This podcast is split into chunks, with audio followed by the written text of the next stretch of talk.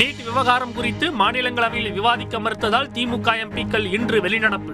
கல்வியை மாநில பட்டியலுக்கு மாற்றக் கோரி திமுக எம்பி வில்சன் தனிநபர் மசோதா தாக்கல். ஆளுநர்கள் மத்திய அரசின் பிரதிநிதிகளாக செயல்படுவதாக திமுக எம்பி திருச்சி சிவா குற்றச்சாட்டு. இது அரசியல் சட்டத்திற்கு முரணானது கூட்டாட்சி தத்துவத்திற்கு எதிரானது.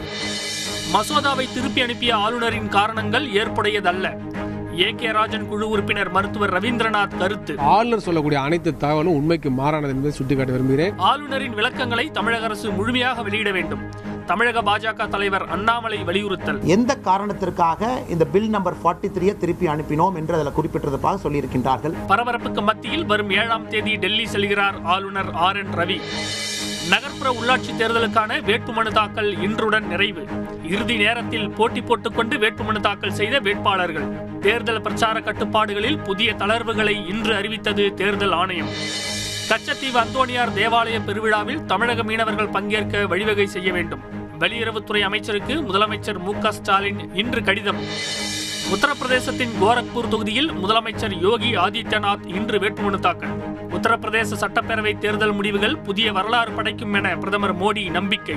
பேரணி சென்ற பிரியங்கா காந்திக்கு காங்கிரஸ் தொண்டர்கள் உற்சாக வரவேற்பு.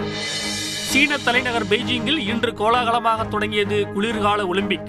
வண்ணமயமான தொடக்க நிகழ்ச்சி இந்தியா தூதரக ரீதியில் புறக்கணிப்பு.